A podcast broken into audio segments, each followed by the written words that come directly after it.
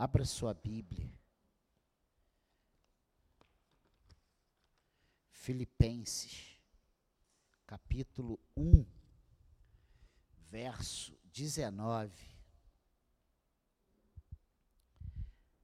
e versículo 19, 20 e 21. Filipenses 1, 19, 20.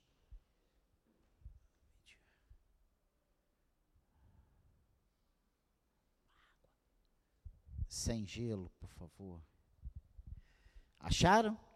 Filipenses capítulo 1, versículo 19, diz assim: Porque estou certo de que, pela súplica de vocês e com a ajuda do Espírito de Jesus Cristo, isso resultará em minha libertação. Minha ardente expectativa e esperança é que em nada serei envergonhado, mas que, com toda ousadia, como sempre, também agora, Cristo será engrandecido no meu corpo, quer pela vida, quer pela morte.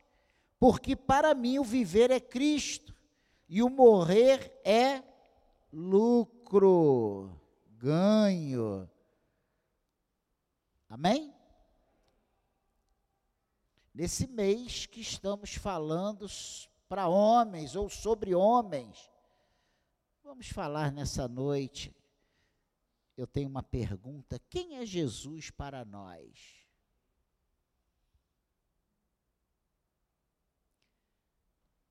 Falar de homens na Bíblia e deixar Jesus de lado, não dá. Essa pergunta, quem é Jesus para o cristão, para nós, para o crente, para, para, o corpo de Cristo, para as ovelhas do Senhor, deveria ser feito pelo menos semanalmente para nós. Nós deveríamos sempre, como um rito, estar perguntando isso para nós mesmos. Quem é Jesus para mim? Porque a correria tem sido muito grande preocupações tremendas, enfermidades, guerras, crises, aumento de tudo. Então você você acaba entrando nessa roda viva e a gente acaba esquecendo quem é Jesus para nós. Paulo sabia claramente quem era Jesus para ele, e não apenas de palavras. E é isso que nós vamos ver nesses quatro capítulos de Filipenses, nós vamos usar alguns, pensar alguns versículos. E o primeiro que eu quero pensar está nesse capítulo 1, no versículo 21. Ele diz aqui que, porque para mim o viver é Cristo e o morrer é lucro. Olha o que, que ele diz. Ele está dizendo aqui que Jesus é a nossa vida. E ele tem esse entendimento. E ele diz: Olha, o viver para mim é Cristo. E o morrer é lucro.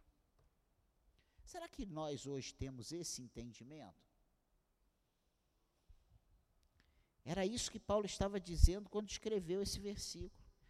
Paulo não ficou pensando como era a vida dele lá nas sinagogas, em meio às honrarias que ele tinha, porque ele era um cara poderoso na sua época. Ele era um cara respeitado. Ele era visto como um, um promissor servo romano, ou senhor romano, se, conforme você queira colocar. Ele era convidado para os jantares, né? Ele está preocupado se ele ia se encontrar com o senador fulano de tal, com. Não com governador X, Y, Z, não. Com chefe da sinagoga, não. Ele não ficou pensando nisso. Ah, como eu era feliz. Eu era feliz e não sabia. Quantas vezes, né? Nós somos pegos. Ah, a minha juventude era maravilhosa. Eu ia para os bailes, eu namorava todo mundo, eu bebia até cair.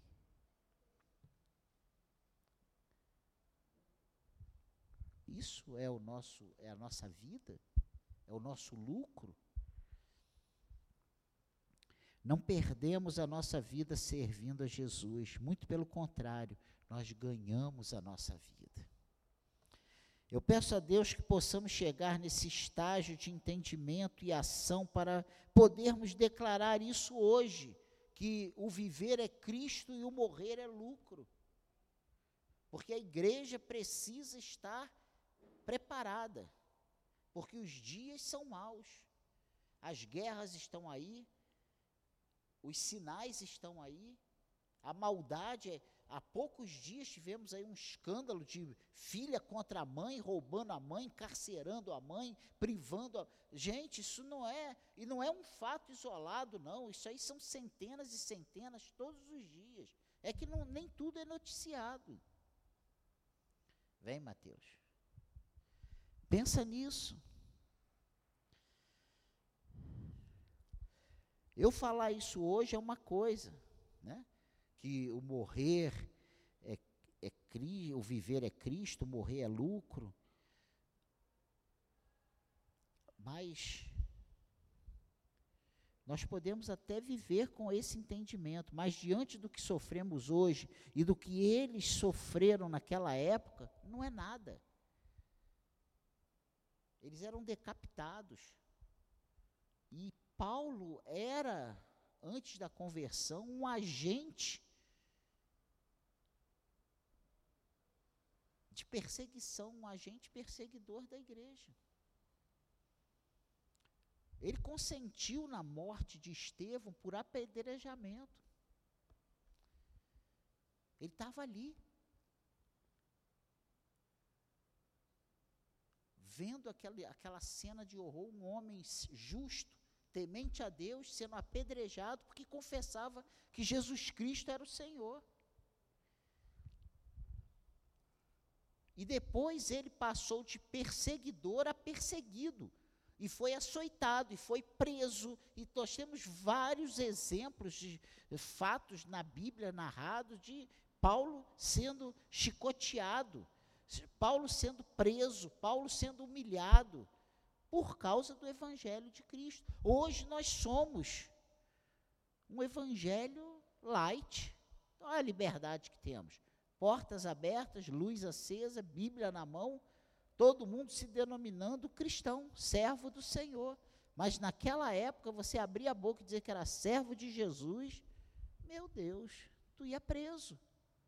Tu tinha sua casa destruída, tu tinha seus bens tomados, você, você era morto, enforcado, decapitado, queimado, entregue para os leões, para os nas arenas, era espetáculo. Hoje é fácil. Naquela época era muito diferente. Mas Paulo fala isso né, naquela situação e tinha um outro peso, muito diferente de nós hoje. E nós hoje falamos, não, eu sofro pelo Evangelho, eu vou ao culto domingo de manhã. Se dá, eu vou à noite, se não dá, eu fico em casa. Mas eu, eu sou do Senhor. Aí eu vou na quarta, aí eu vou, sabe? Eu até tenho a Bíblia em casa, gente. De vez em quando eu pego lá, quando dá uma folga. Então, eu quero dizer nessa noite, quem é Jesus para nós? Jesus é a nossa vida. Ele é a minha vida, Ele é a sua vida, Ele é a nossa vida. Sem Jesus, nós estamos perdidos. Nós hoje estaríamos condenados à morte eterna. Então, nesse dia, nesse mês dos homens, se nós temos um homem a mirar, esse homem é Jesus. Esse homem é Jesus, nosso exemplo. Deixou a sua glória veio a esse mundo numa situação adversa. Ele não veio no palácio, ele veio na manjedoura. Ele não veio com as autoridades, ele veio perseguido. Tanto é que ele bebê, ele teve, o pai teve que fugir com ele da, dali, porque havia um censo, uma, uma ordem do rei para matar as crianças. E a vida dele toda foi combatendo essas coisas. Foi mostrando que o reino dele não é comida nem bebida, mas é paz, alegria e a justiça. Então, quem é Jesus para nós? Jesus é a nossa vida. Mas aqui em Filipenses, no capítulo 2, no versículo 5, ele diz uma outra coisa muito interessante nessa pequena carta de Paulo. 5 até 8. Olha o que, que diz aí. O exemplo de Cristo na humilhação. Ele diz aqui: tenham entre vocês o mesmo modo de pensar de Cristo Jesus, que, mesmo existindo em, na forma de Deus, não considerou ser igual a Deus, algo que deveria ser retido retido a qualquer custo. Pelo contrário, ele se esvaziou, assumindo a forma de servo, tornando-se semelhante aos seres humanos e reconhecido em figura humana. Ele se humilhou, tornando-se obediente até a morte e morte de cruz. Então, a segunda coisa que eu quero destacar nessa pequena mensagem, nessa breve mensagem, quem é Jesus para nós? Jesus é o nosso exemplo. Ele é o nosso exemplo. Jesus é o nosso exemplo e ele nos fala, esse Jesus que é o nosso exemplo, ele nos fala de humildade. Mas a sua vida foi uma vida humilde. Ele não falou que era humilde vivendo no ouro e na prata. Não, ele falou que era humilde, vivendo humildemente.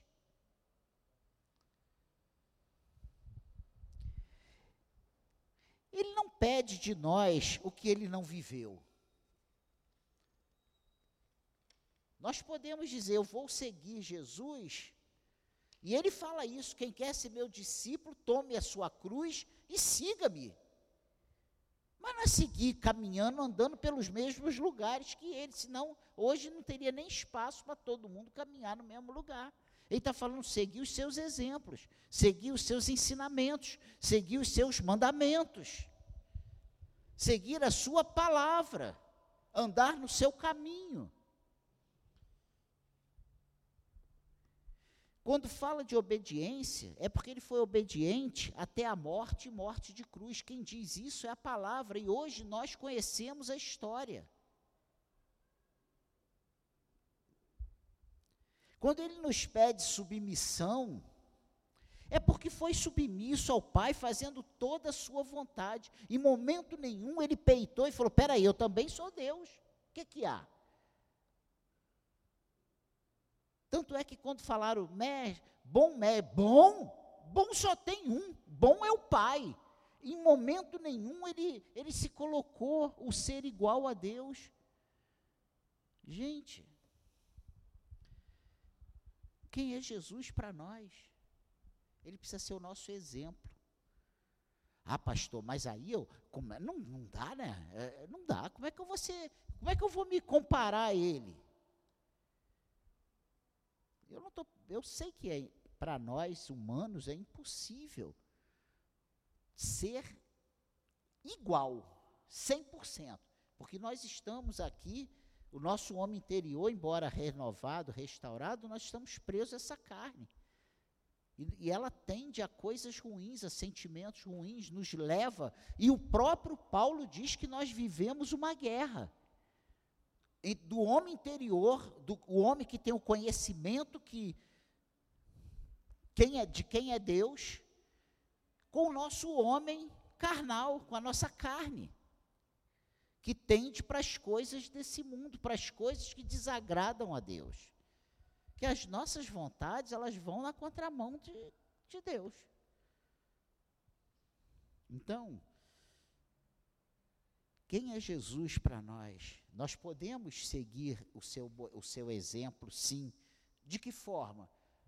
A cada dia, nos esforçando, procurando nos moldar a Ele. Não é porque eu nasci assim, eu vou morrer assim. Eu posso melhorar. Eu posso mudar. Eu posso pedir ajuda ao Senhor naquela área e posso errar amanhã e pedir ajuda a Ele, mas sempre buscando uma melhora, uma mudança, uma transformação, porque eu creio que o, que o Espírito Santo em nós vai formando esse, vai nos moldando esse homem para sermos, chegar até a estatura desse varão perfeito. O próprio Paulo fala isso. Tende o mesmo pensamento de Cristo, né? A gente pergunta, na hora que a gente fica irado, Jesus agiria assim? Não, não, não, irmão, não. Eu estou respondendo por mim e por você, não. Se você já consegue isso, tu está muito superior a mim. Porque é difícil. A gente fica irado, a gente fala, a gente reage, aí depois a gente se arrepende. Mas a gente já fez a bobagem. Na maioria absoluta das vezes é assim. Então, irmãos, nós precisamos responder quem é Jesus para nós e saber que Ele é a nossa vida, Ele é o nosso exemplo.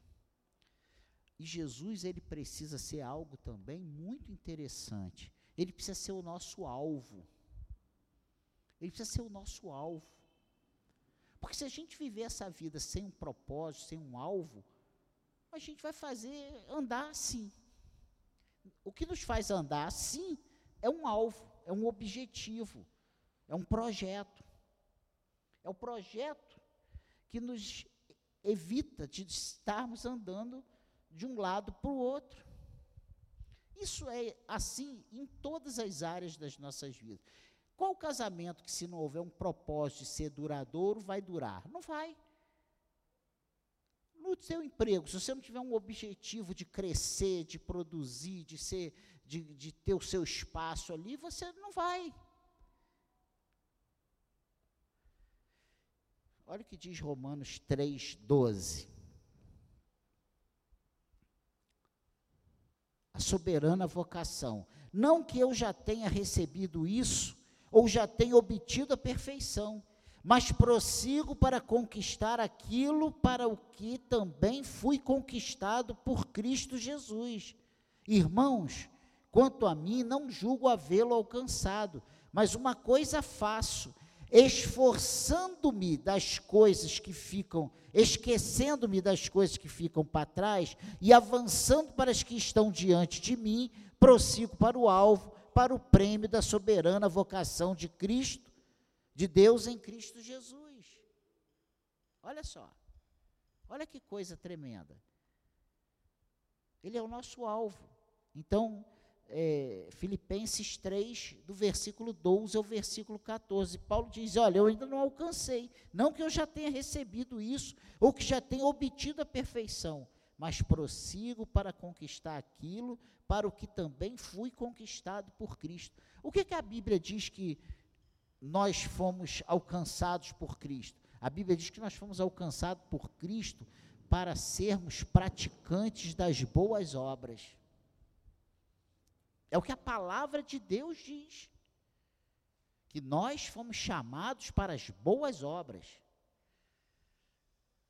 Nós não fomos chamados para sermos iguais ao mundo.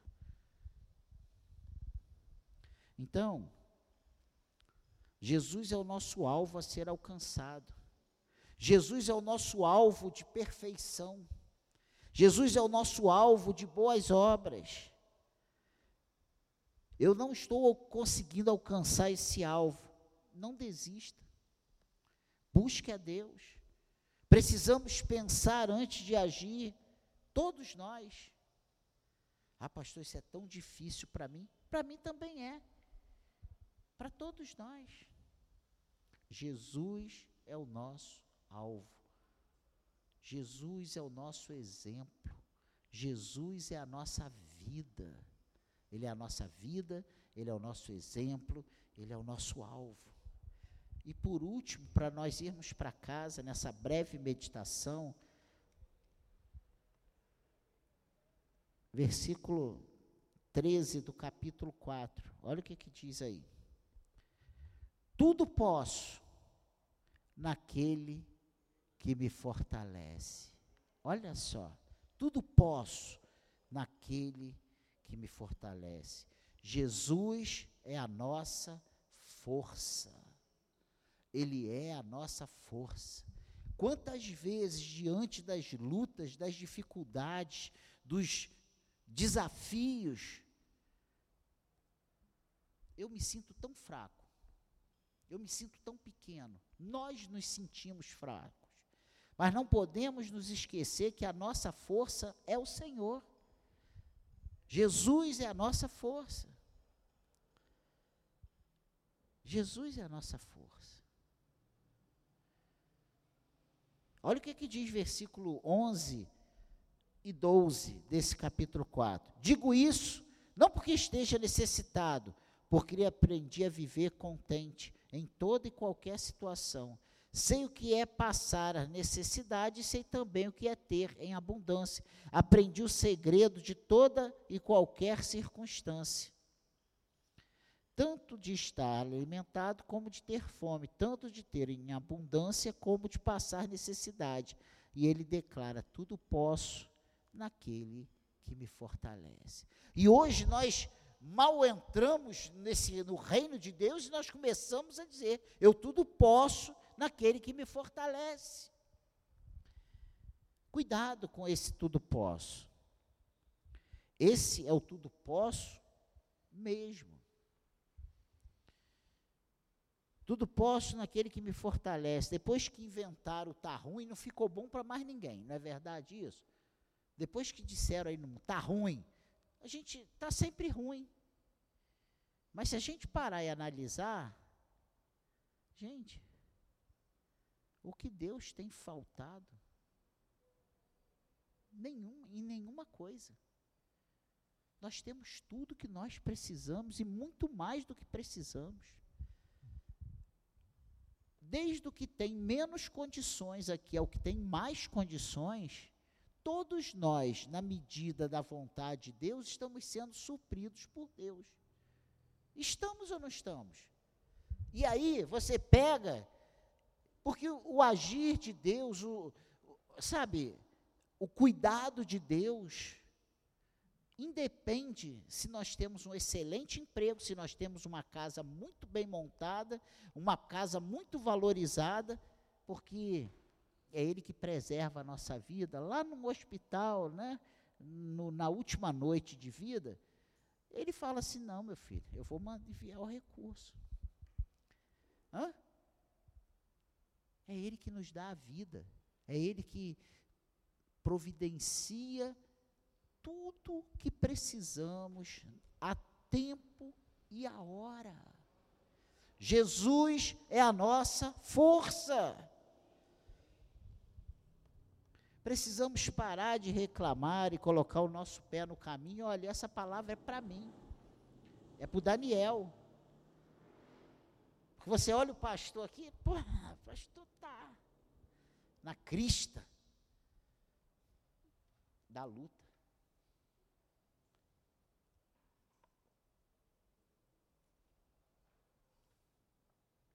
As crises, as crises que você passa, eu passo. As necessidades que você passa, eu passo. Os questionamentos que você passa, eu passo. Eu não sou o super-herói. E se a sua fé estiver firmada em mim, tu está no inferno. Porque eu sou tão necessitado da misericórdia de Deus quanto você. Você entende isso? Ao pé da cruz, todos nós temos o mesmo, a mesma estatura, somos iguais, temos a mesma altura. Não tem o grandão e o pequenininho, não temos o, o que está assim com Deus e o que está. Não. Deus habita em cada um de nós.